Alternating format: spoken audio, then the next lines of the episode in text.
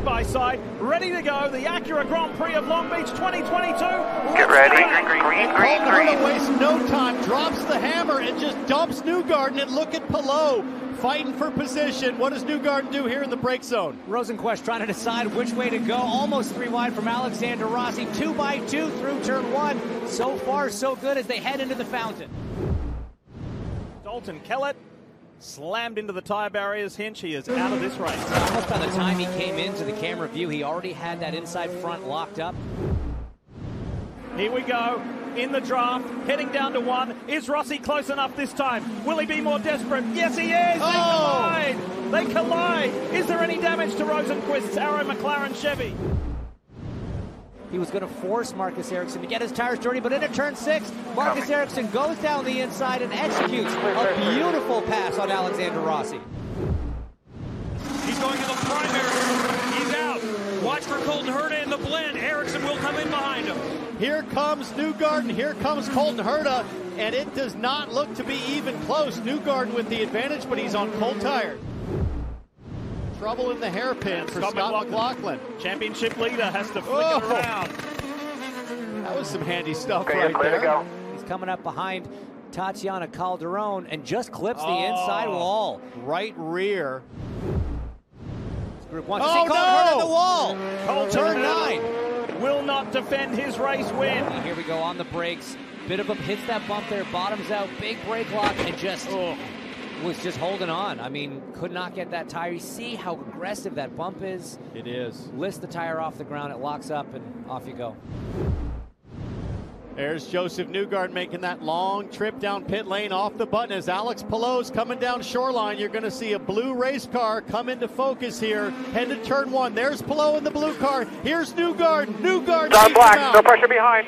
Got to push. Can Newgarden hang on? Where will Palou make the move? Into turn four. He's not close enough. And that's dicey through there anyway. Yeah, wait till turn six. Joseph. Oh, he's going to try it in five. This could be bad. Slight contact. He's on the outside for turn six. It's power to Newgarden here at this left-hander coming up. Some overtake. Still there. These guys know that this is the battle for the win right here. Newgarden needs to get tire temperature to hold him off. He's almost home free here, Kinch, in terms of tire temp. Here comes Palou for another run. Oh, my goodness. Five trouble, guys. Simon Pagenaud is in the garden, side by side with Takuma Sato for some gardening work right at the fountain. Here we go. Joseph Newgarden at the head of the field. Has Alex Palou got anything for the Team Penske driver? And Chevrolet going for 3 consecutive wins in a row. Can Honda spoil the party? This is where Romain Grosjean is going to have some advantage in this slower section on those red sidewall tires that come from Marcus Ericsson in the wall. He keeps it going, but that will be game over. And he takes out Dixon. His teammate hits him from behind. Marcus Ericsson, when everything was looking so good, smashes the wall. Got a great run. Moves it with 11 on push to pass. Got a great run. Palou makes it hard for the Frenchman. Grosjean wheel to wheel with the Spaniard again. Now he's going to try and squeeze him over a little bit. Power to Grosjean, second place. With 11 laps to go, make it 10 from here. Big crash, Jimmy Johnson and rookie David Malukas, turn 8. What kind of a launch off turn 11 does Joseph Newgarden get? His team president just said he's so pleased with him. Grosjean's looking antsy. He wants to go with him. The green flag wants to go, but Grosjean gets an excellent launch to go with Joseph Newgarden.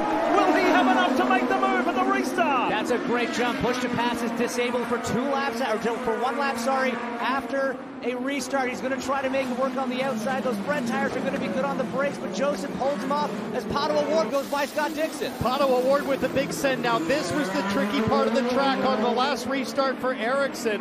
Watch these guys just dance carefully through here. But now we see Takuma Sato on the wall in turn 8. Oh no, with 2 laps to go, are we going to finish this thing with caution? Joseph Newgarden is a Long Beach Grand Prix winner. Long Beach, guys. Long Beach. It's been a while. Thank you. Watch the Honda Indy Grand Prix of Alabama Sunday, May 1st at 12:30 p.m. on NBC.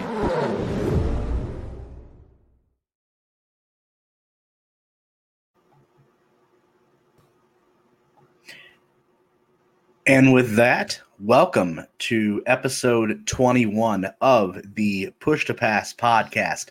This is Derek Vance, and joining you as usual, along with myself, is Joshua Roberts. Josh, how are you this evening? Oh, feeling better. You'll notice my voice is a little weird today, but getting over sickness the last couple of days. But I'm excited. I'm excited about this week, and Long Beach is going to be a great race, I can tell. Yeah, absolutely. It is a race weekend there, as you just mentioned. It is the Acura Grand Prix of Long Beach there at California.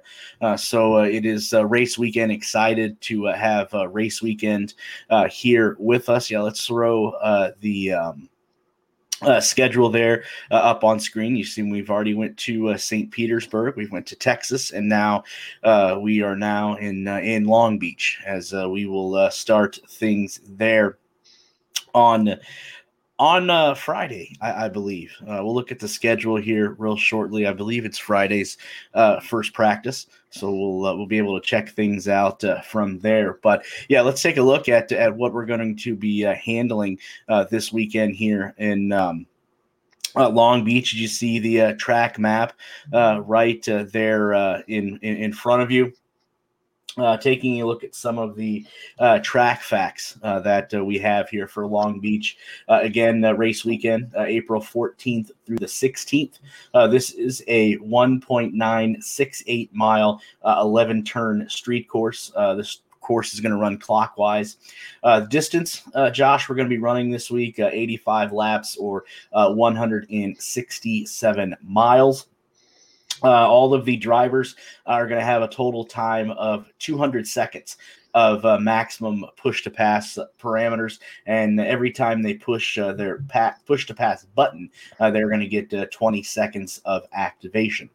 The teams are going to be allotted 6 sets of primary tires, 5 sets of alternative tires, and then rookie drivers are going to be allowed 1 extra set of premier tires for that first practice session. Taking a look at the entry list for this race this weekend, Joseph Newgarden, Scott McLaughlin, Pato O'Ward, Elio Castroneves, Felix Rosenqvist, Alexander Rossi, Marcus Ericsson, Scott Dixon, Alex Palou, Marcus Armstrong, Will Power, Santino Ferrucci, Graham Rahal, David Malukas, Connor Daly, Renus VK, Colton Herta, Kyle Kirkwood, Romain Grosjean, Devlin DeFrancesca, Jack Harvey, Christian Lundgaard, Stingray Robb, Benjamin Peterson, Simon Pagenaud, Callum Ilott, and Agustin Campino round out the entry list for this weekend. Josh, anything that you want to touch on here as we discuss and preview the race coming up this weekend at Long Beach? Oh, stacked race. Can't wait. This will be the first time I've ever watched a race at Long Beach. I'm excited to see, as we've touched on in the past, I'm newbie at this, and each and every track we get to, fascinates me even more. Fascinates me sometimes about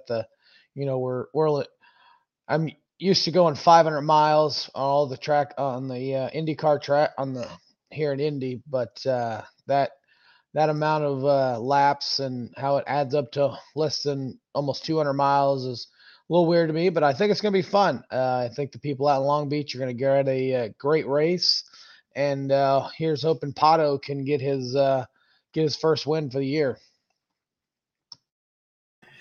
Yeah, I would love to see Pato get off the snide there, as he has been, runner-up in the first 2 races of the season. We'll get into, race picks probably this weekend. Follow Twitter, Push to Pass on Twitter for those.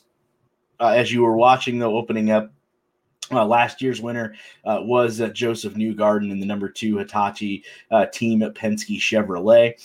The pole sitter for last year's race, believe it or not, was Colton Herta in the number 26 Gainbridge Honda with a time of 1 minute 5 seconds 5 seconds, 0.30, with a speed of 108 miles an hour. The record qualifying lap there at Long Beach is held by the aforementioned Colton Herta with a time of 1 minute, 5 seconds, 0.30. And again, his speed rather was 108.480 miles an hour. Let's take a look at the track schedule here this weekend, as we'll throw that up on screen for everyone. As you see, practice number one is going to be Friday at 6 o'clock p.m. to 7:15 Eastern Standard Time, so that's a local time here in Indianapolis. And then Saturday morning, we'll get up and do things all over again from 11:45 to 12:45. And then we'll have the first round of qualifying on Saturday there at 3:05. And then the second group will go out about 25 minutes later. And then we'll get to the second round of qualifying at 3:45 p.m. And then we'll get to that last Fast Six, as they like to call it there, at 4:05. And then Sunday, we'll get up around noon, and we'll have the half an hour warm-up session. And then the green flag drops there at the Acura Grand Prix of Long Beach at 3:30. So definitely exciting to say the least. Can't wait. We were talking off air, hoping that Pato can stop being the bridesmaid, and he can be the bride for once, as he has been oh so close the last two races, just having a little failure in the car, just coming up a little short at Saint Petersburg, and then you had the caution come out in Texas.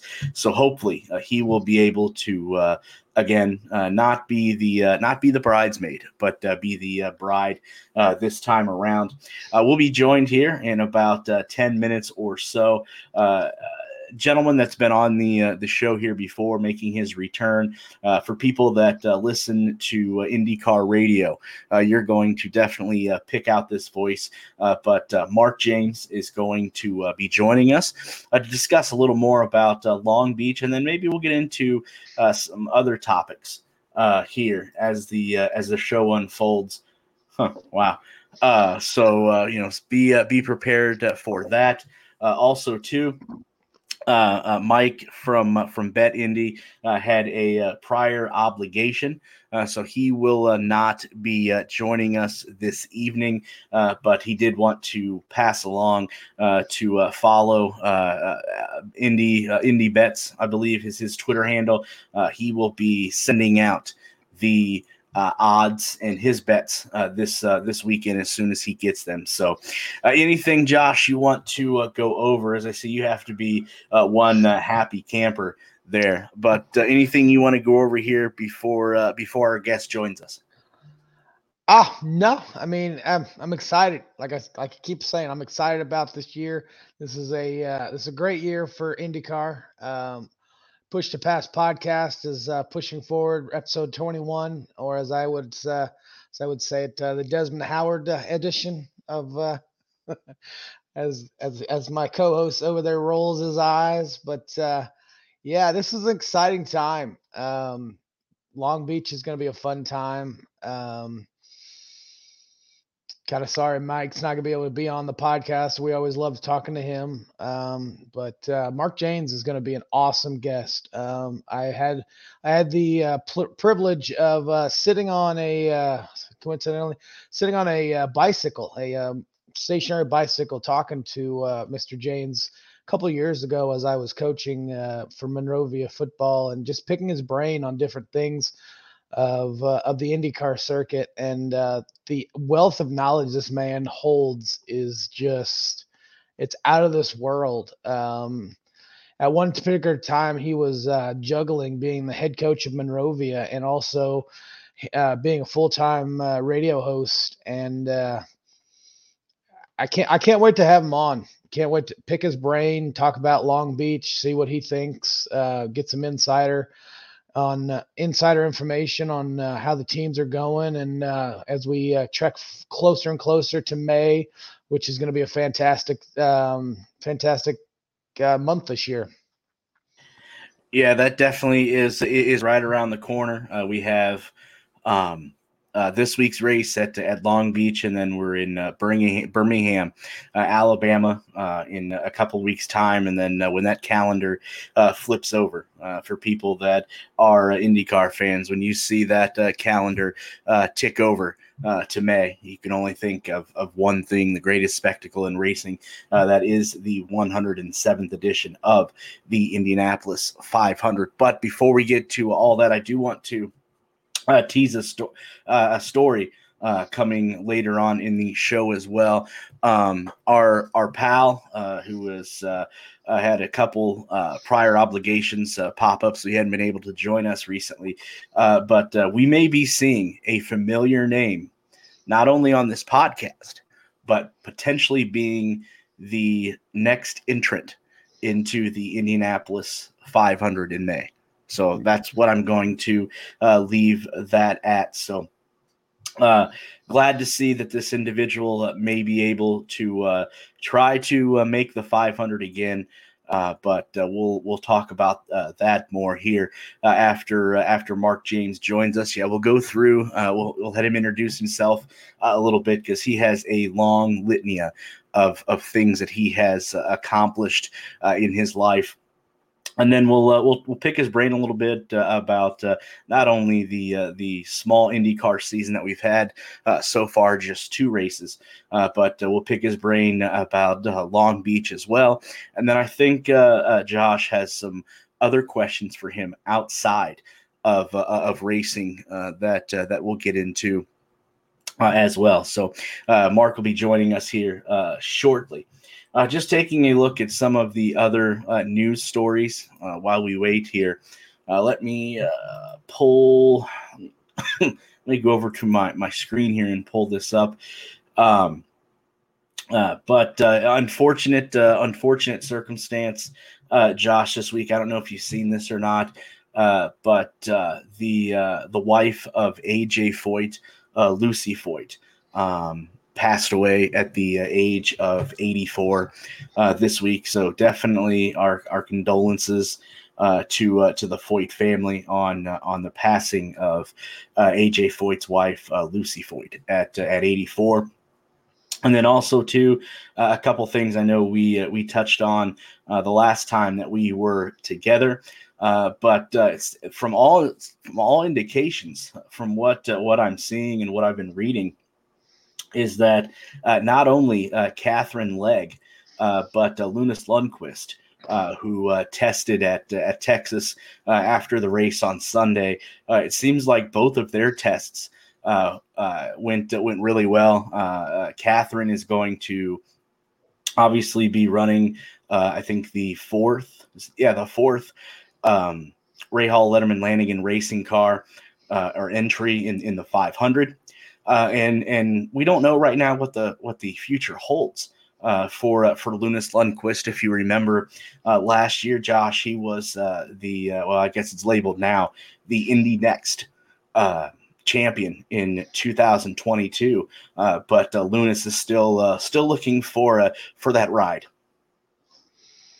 Yeah, Linus is showing promise. He showed promise in the practice after Texas, after the race, hoping he can catch on a full-time ride probably next year, get a couple rides this year.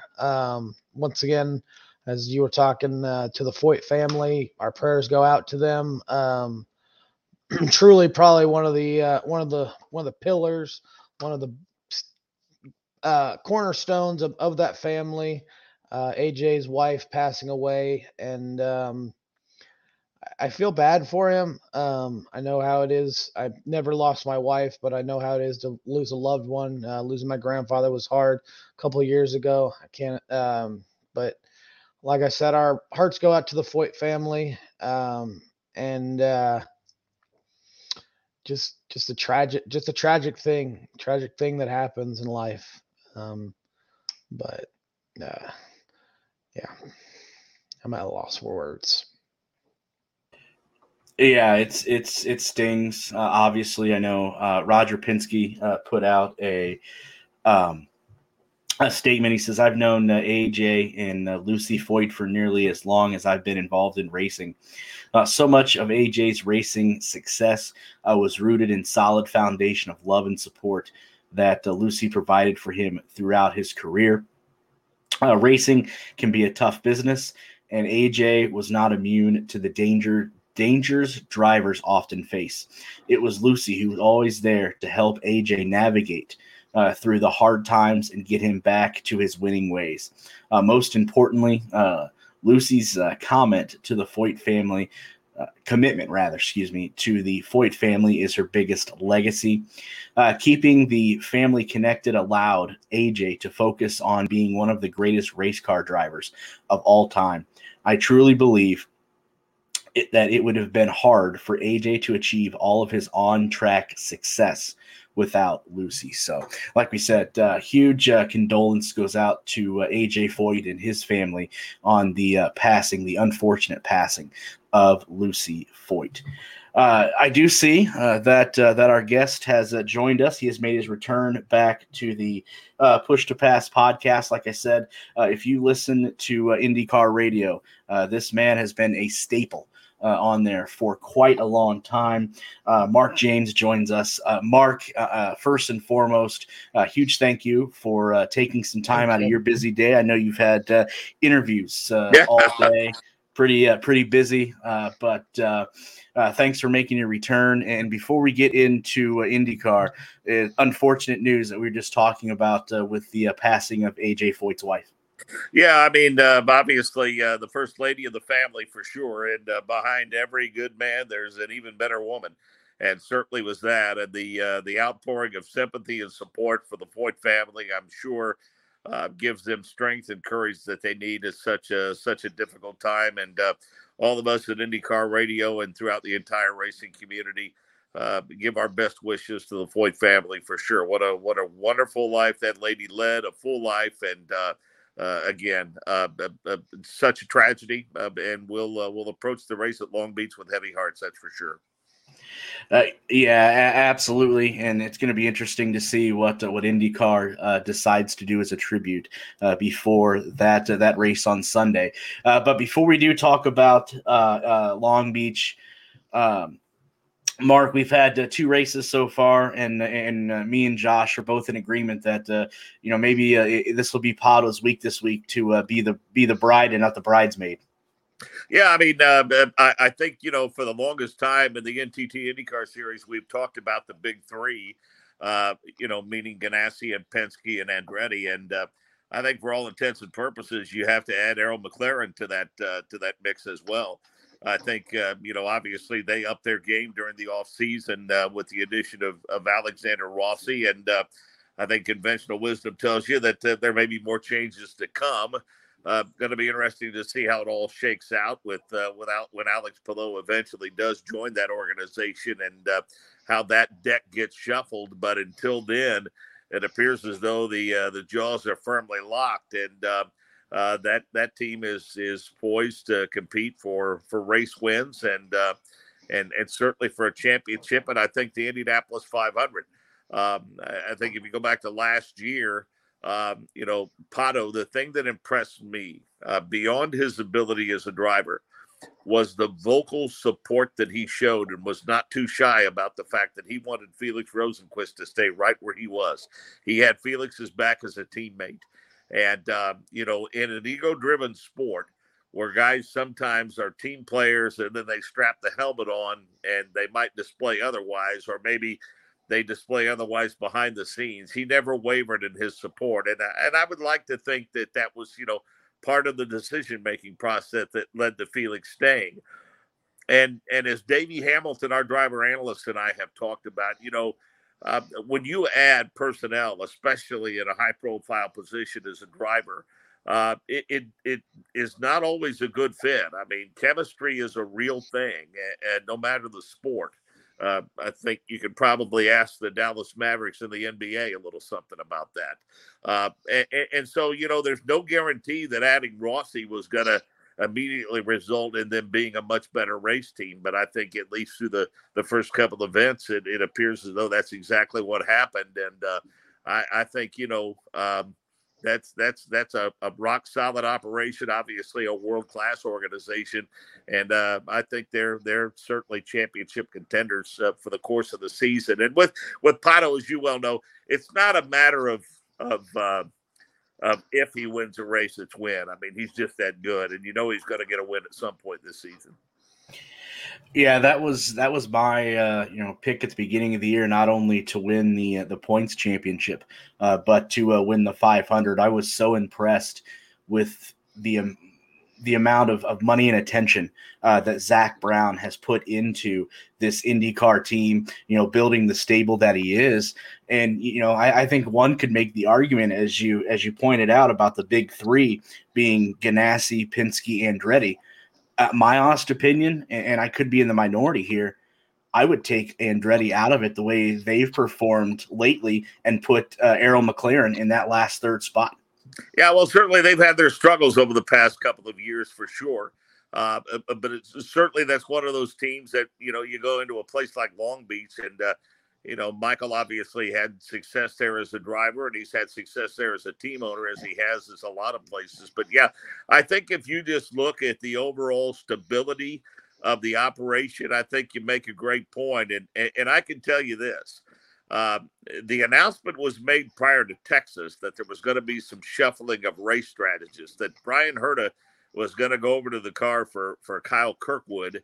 And, you know, and Scott Hartner was going to take over, you know, the race strategy duties for Colton. And, you know, Colton was pretty matter of fact about it, but our Nick Yeoman talked to Brian Herta and he was downright frosty. I mean, Nick tried to start off with a lighthearted approach by saying, hey, when practice started, did you accidentally go to the wrong pit box? And Brian said, no, I went to the right pit box, and that was pretty much it. I mean, there was no back and forth about that, and it was one or two word answers. And so, I don't know that was a move that he was definitely in favor of. If I could have read his expression, and Nick shared his body language with me, so you know, going to be interesting to see how that shakes out over the days and weeks to come, for sure. Yeah, definitely. Andretti has to, you know, do something to shake the deck up, as you said, because, you know, they can't continue the lackluster performances that they're getting race after race. You know, you talked about, you know, going to Long Beach this week, Joseph Newgarden, the defending champion. You know, give us your thoughts, Mark, on how you see Long Beach and what we could see this weekend. Well, I think the usual suspects are good there. I think what we're seeing develop, and, you know, I talked to Marcus Ericsson about this at prior to the Texas race. I said, you know, most guys win a championship and then they cross the Indy 500 off of their checklist. But he decided to go ahead and get that Indy 500 win out of the way before he won a championship. So I asked him, as cerebral of a driver as he seemed to be, and I mean, you know, if you go back to the 500 last year, all throughout the course of the race, there were two or three drivers that were swapping the lead. And every time you looked up at the leaderboard, there's Ericsson running fourth or fifth. And then he, you know, he got down to the last stint and he hit the button, was in a position to win. And you go back to the season opener at Saint Petersburg and how, you know, he ran in the top five all day long. And then you've got McLaughlin and Grosjean have the incident in turn number 4 and take each other out. And then Pato O'Ward has the plenum issue 2 laps from the finish. And that hands the win over to Marcus Ericsson because he was in the right place at the right time. And I think he's kind of developed a Scott Dixon-like approach to knowing when you don't have the car to win, but knowing how to massage it and get it home with a top 5 or a top 4 and pile up some points. And if you look at the incredible season that Will Power had last year, I mean, Will won one race, and it was the week after Indy at Detroit. That's the only time he went to victory lane. But obviously he's a master at qualifying, so he gained valuable points by grabbing pole. But, I mean, he just was consistently in the top five all season long. And I think Marcus Ericsson feels very much like that's what it's going to take to win a championship this year. So knowing that wins are so very, very valuable in a quest to win a championship, I think in a competitive situation on a track that sometimes can be very difficult to pass, guys are going to take chances where 4 or 5 years ago they might not take those chances. And I think that's what resulted in some of the carnage we saw at Saint Petersburg. I mean, your margin of error is so small when it comes to having a chance to lead a race and win a championship. And you know, obviously with the car counts up a little bit, space is at a premium. And so I think all of those things combined to make qualifying very, very important, so you have the chance to start up front and maybe avoid some of those issues that you run into at racetracks that are tight and unforgiving.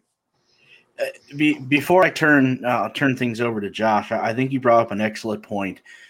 We opened up at St. Petersburg, and we had a record number of entries at St. Petersburg, and as you just pointed out, the massive carnage I think that everyone witnessed there. Do you feel that we're going to see the same type at Long Beach on Sunday? No, we very could. We very well could, especially in turn number one and around the fountain. I mean, we had some issues there. I mean, for gosh sakes, we even had a car end up, with a flower bed around the fountain last year because of how tight and competitive things were. I think, once you clear turn one, by and large, the only other place that really becomes tricky there is the iconic hairpin. Other than that, the runoff area at turn number 9 is very forgiving, and guys overshoot it there. If memory serves me correctly, on approach to that turn, there's a little bit of a bump that has been there over the years that have, caused the drivers some discomfort. So, I mean, they're warned throughout the course of the weekend to, as the old saying goes, take care of one another. They're told in the drivers' meeting on race day, and Davey and I jokingly kid about this all the time.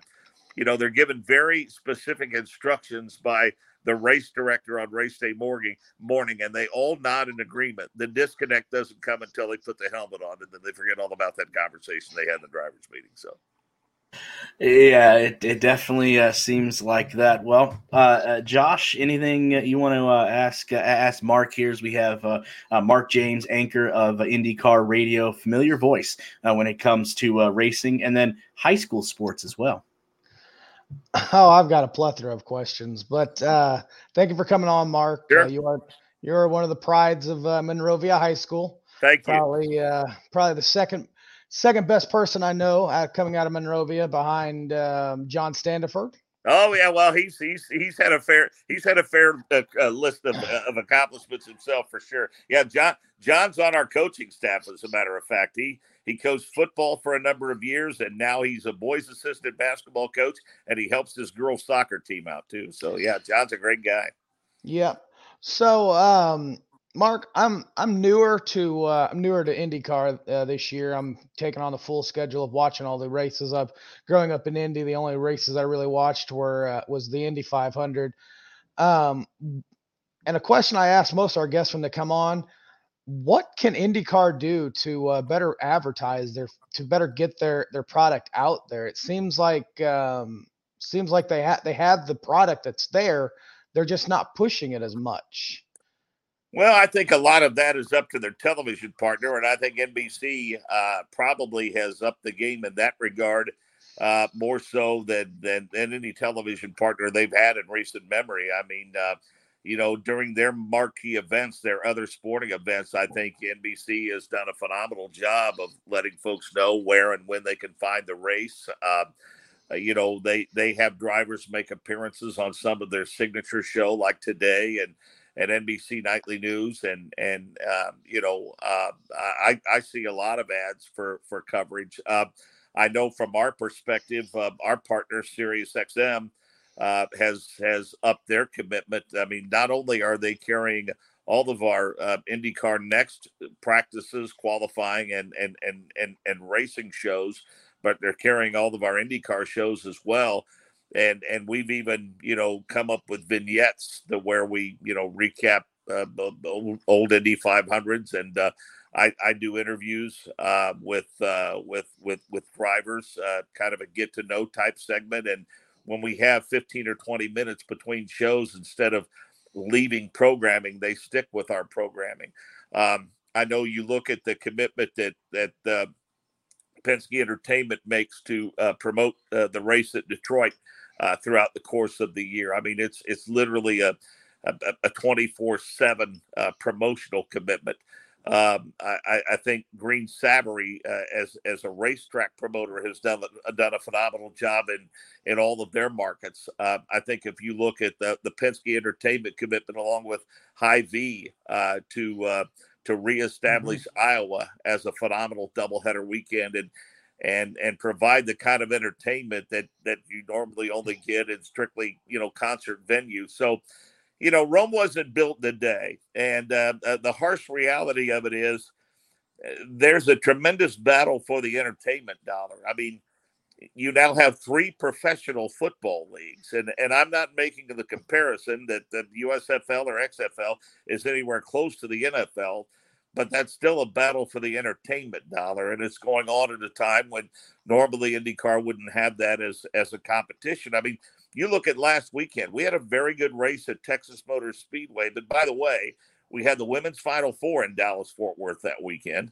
And Taylor Swift was playing, three concerts and three nights at Texas Stadium. There was a sizable PGA Tour event in town at the time, and the men's Final Four was just 3 or 4 hours away in Houston. So it's a constant battle for competition. It's a constant battle for recognition and attention, and I think the series is doing the absolute best that it can to raise awareness for the series. The 100 Days show that's going to be on the CW and also live streamed, I think is going to be huge.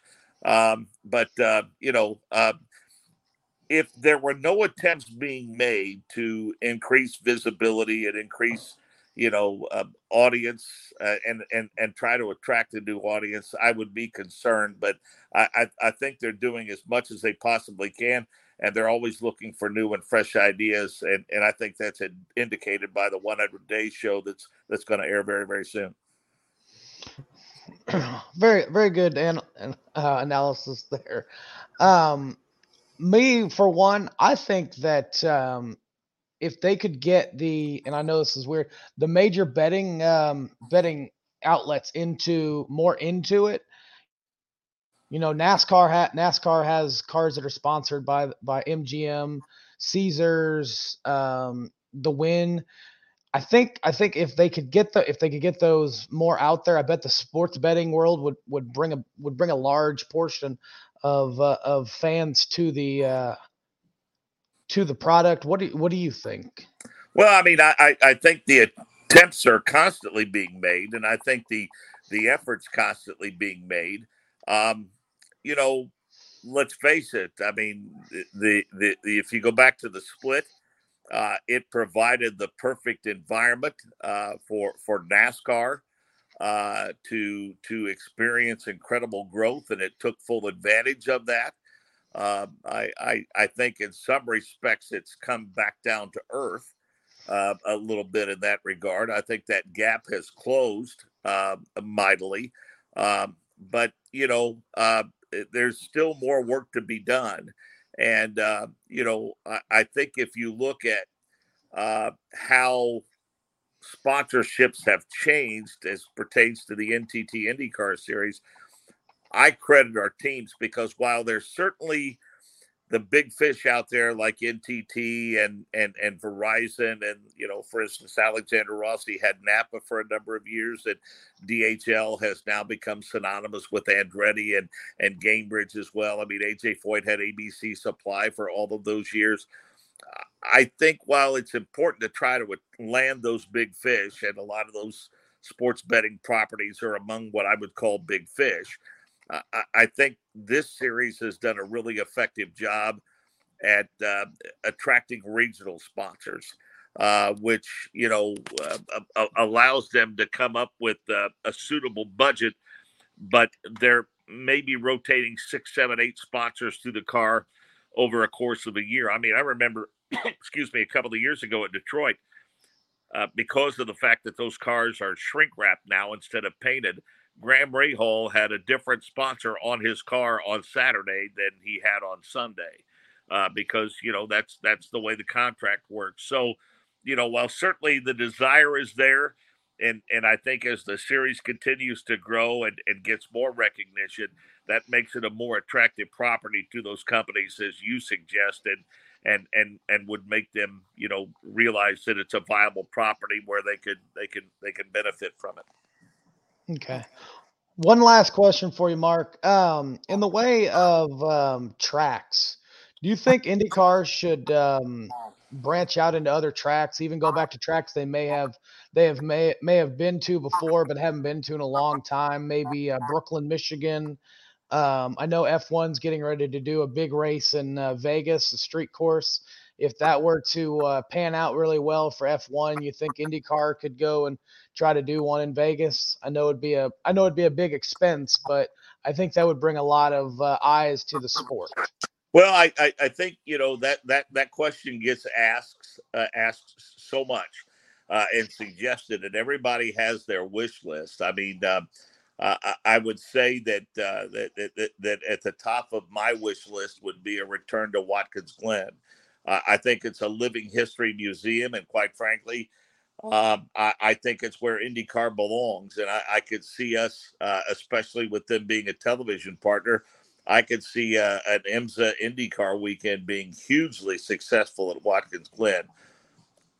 But I would suggest that anyone who is pining for a return to a track needs to look at the approach that Chris Blair and the folks at Worldwide Technology Raceway undertook. I mean, their efforts, they landed, which I think is the most significant part of the puzzle as a track promoter.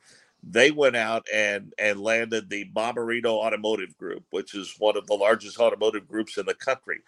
And they were on board with it. And all throughout the course of the year, when they announced the return by the IndyCar series, they were at every track and they were taking notes. And it was, you know, planned over a 2.5 year period. Same thing with the promoters with the race in Nashville. They got all the dollars and cents together as a promoter. They got all of the investors together, and they got all the corporate sponsors together. Same thing Penske Entertainment did when they landed Hy-Vee to bring us back to Iowa Speedway. So, you know, there are a lot of tracks that IndyCar would like to return to. I think what you'll see as time goes by, the business realities, because of the access that Roger Penske and Bud Denker and their group have to corporate America, I think you'll see the series take a more active role in being a promoter and assisting with promotions like they do at tracks like Iowa and like they do with all of our partners. And so I think once that commitment is made, they'll go to tracks where they can find the financial support necessary to put a race on, and they'll do it in a manner that makes sense, and one that they're going to be able to promote and not only get eyes on the television, but certainly get tickets sold for sure. Yeah, thank you, Mark. Yep. Mark, one last thing before we go. I know we got the Long Beach this weekend. If you have it in front of you, you want to recap everyone what your schedule on the IndyCar radio side looks like for this weekend. If you have it in front of you. Well, you know, as you said, I was doing high school basketball coaching interviews all day today, and I was looking at it right before we went on, and I could tell you. Let's see. And don't hold me to this. I think I'm pretty close. But 3 o'clock Pacific, 6 o'clock Eastern time, we'll have coverage of the first practice session on Friday. That'll be me, Davey Hamilton, and Alex Wolfe. And then I believe it's 11:45 Pacific time, which would be, 2:45 Eastern, would be the first practice session on Saturday. And then I think there's only about a 2-hour break before we go qualifying, and then of course that's the knockout qualifying format, And then I want to around noon Eastern on Sunday, I'll have the final warm-up session. Then I think it's around 3:30 Eastern. We take the air for flag-to-flag coverage of the race. And do not hold me to those times specifically, please, and thank you. See, look at that. Basketball interviews all day. That's why he's the best in the business. But, pure professional right there. Absolutely. Mark, again, as always, a huge thank you for joining us. I look forward to seeing you in maybe about 1 month's time as the calendar turns over to May. Everyone knows what that entails. But before that, we have two other races to get to. But, Mark, thanks as always, and have a good call on Sunday. Guys, thanks for all you do for us. At the radio network, thanks for all that you do for IndyCar and racing in general. And just please feel free to reach out anytime. Always happy to join you. Thanks, Mark. Absolutely. Thank you, Mark. Keep up the good work. Take care. You too. Yep. That was Mark Jaynes, anchor on IndyCar Radio. If you didn't pick out the voice, yep, he is the anchor on IndyCar Radio. Good stuff as always. Make sure you check out their broadcasts all weekend. IndyCar Radio, IndyCar app, and then as he said, Sirius XM has their broadcast there as well. A couple things, Josh, to get to. Before we get on out of here and wrap up episode 21, let's hear from some of the participants this weekend that have previewed with us Long Beach. Let's get to those. I'm excited for Long Beach. It's my favorite street course race. I love going to California. That's where my wife is from. So half of my family is in California, and I look forward to it. Like I said, it's my favorite track. Just enjoy driving it. We have a really good street course package, so a lot of confidence for that track. Obviously, the position that we are, I think if I'm second, I'm going to try to go for first. Not really thinking championship at this point. So it's going to be an exciting weekend. I'm going to give it my A+ game.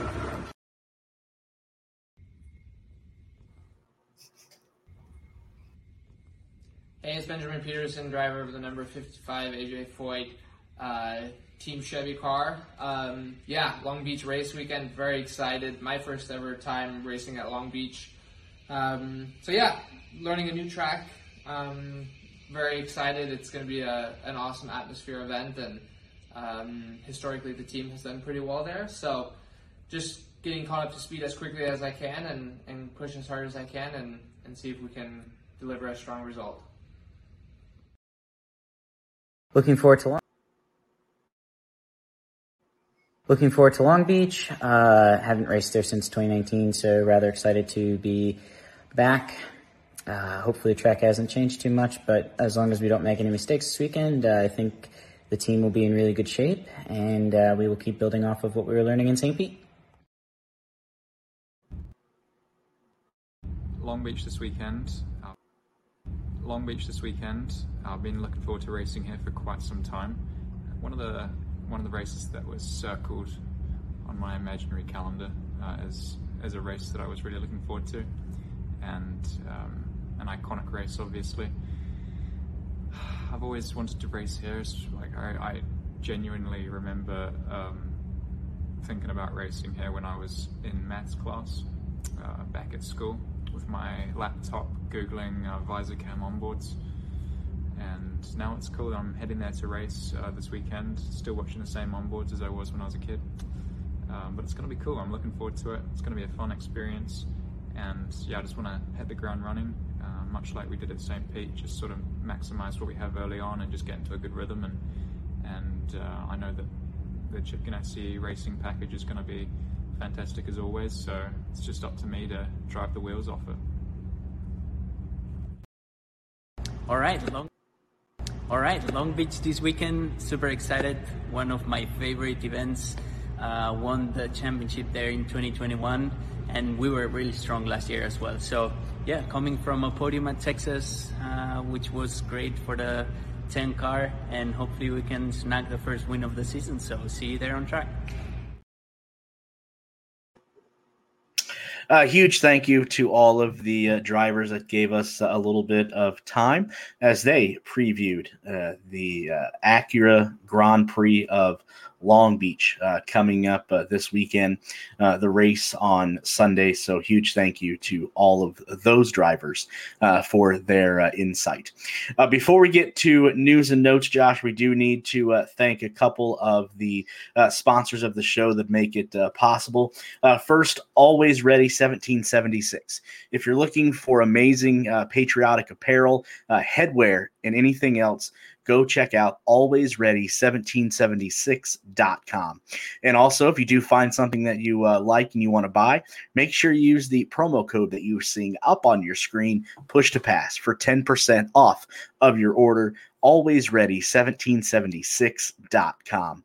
Also, too, if you're in the market for any home design, build, or remodeling needs, remember it's Getem Associates Incorporated.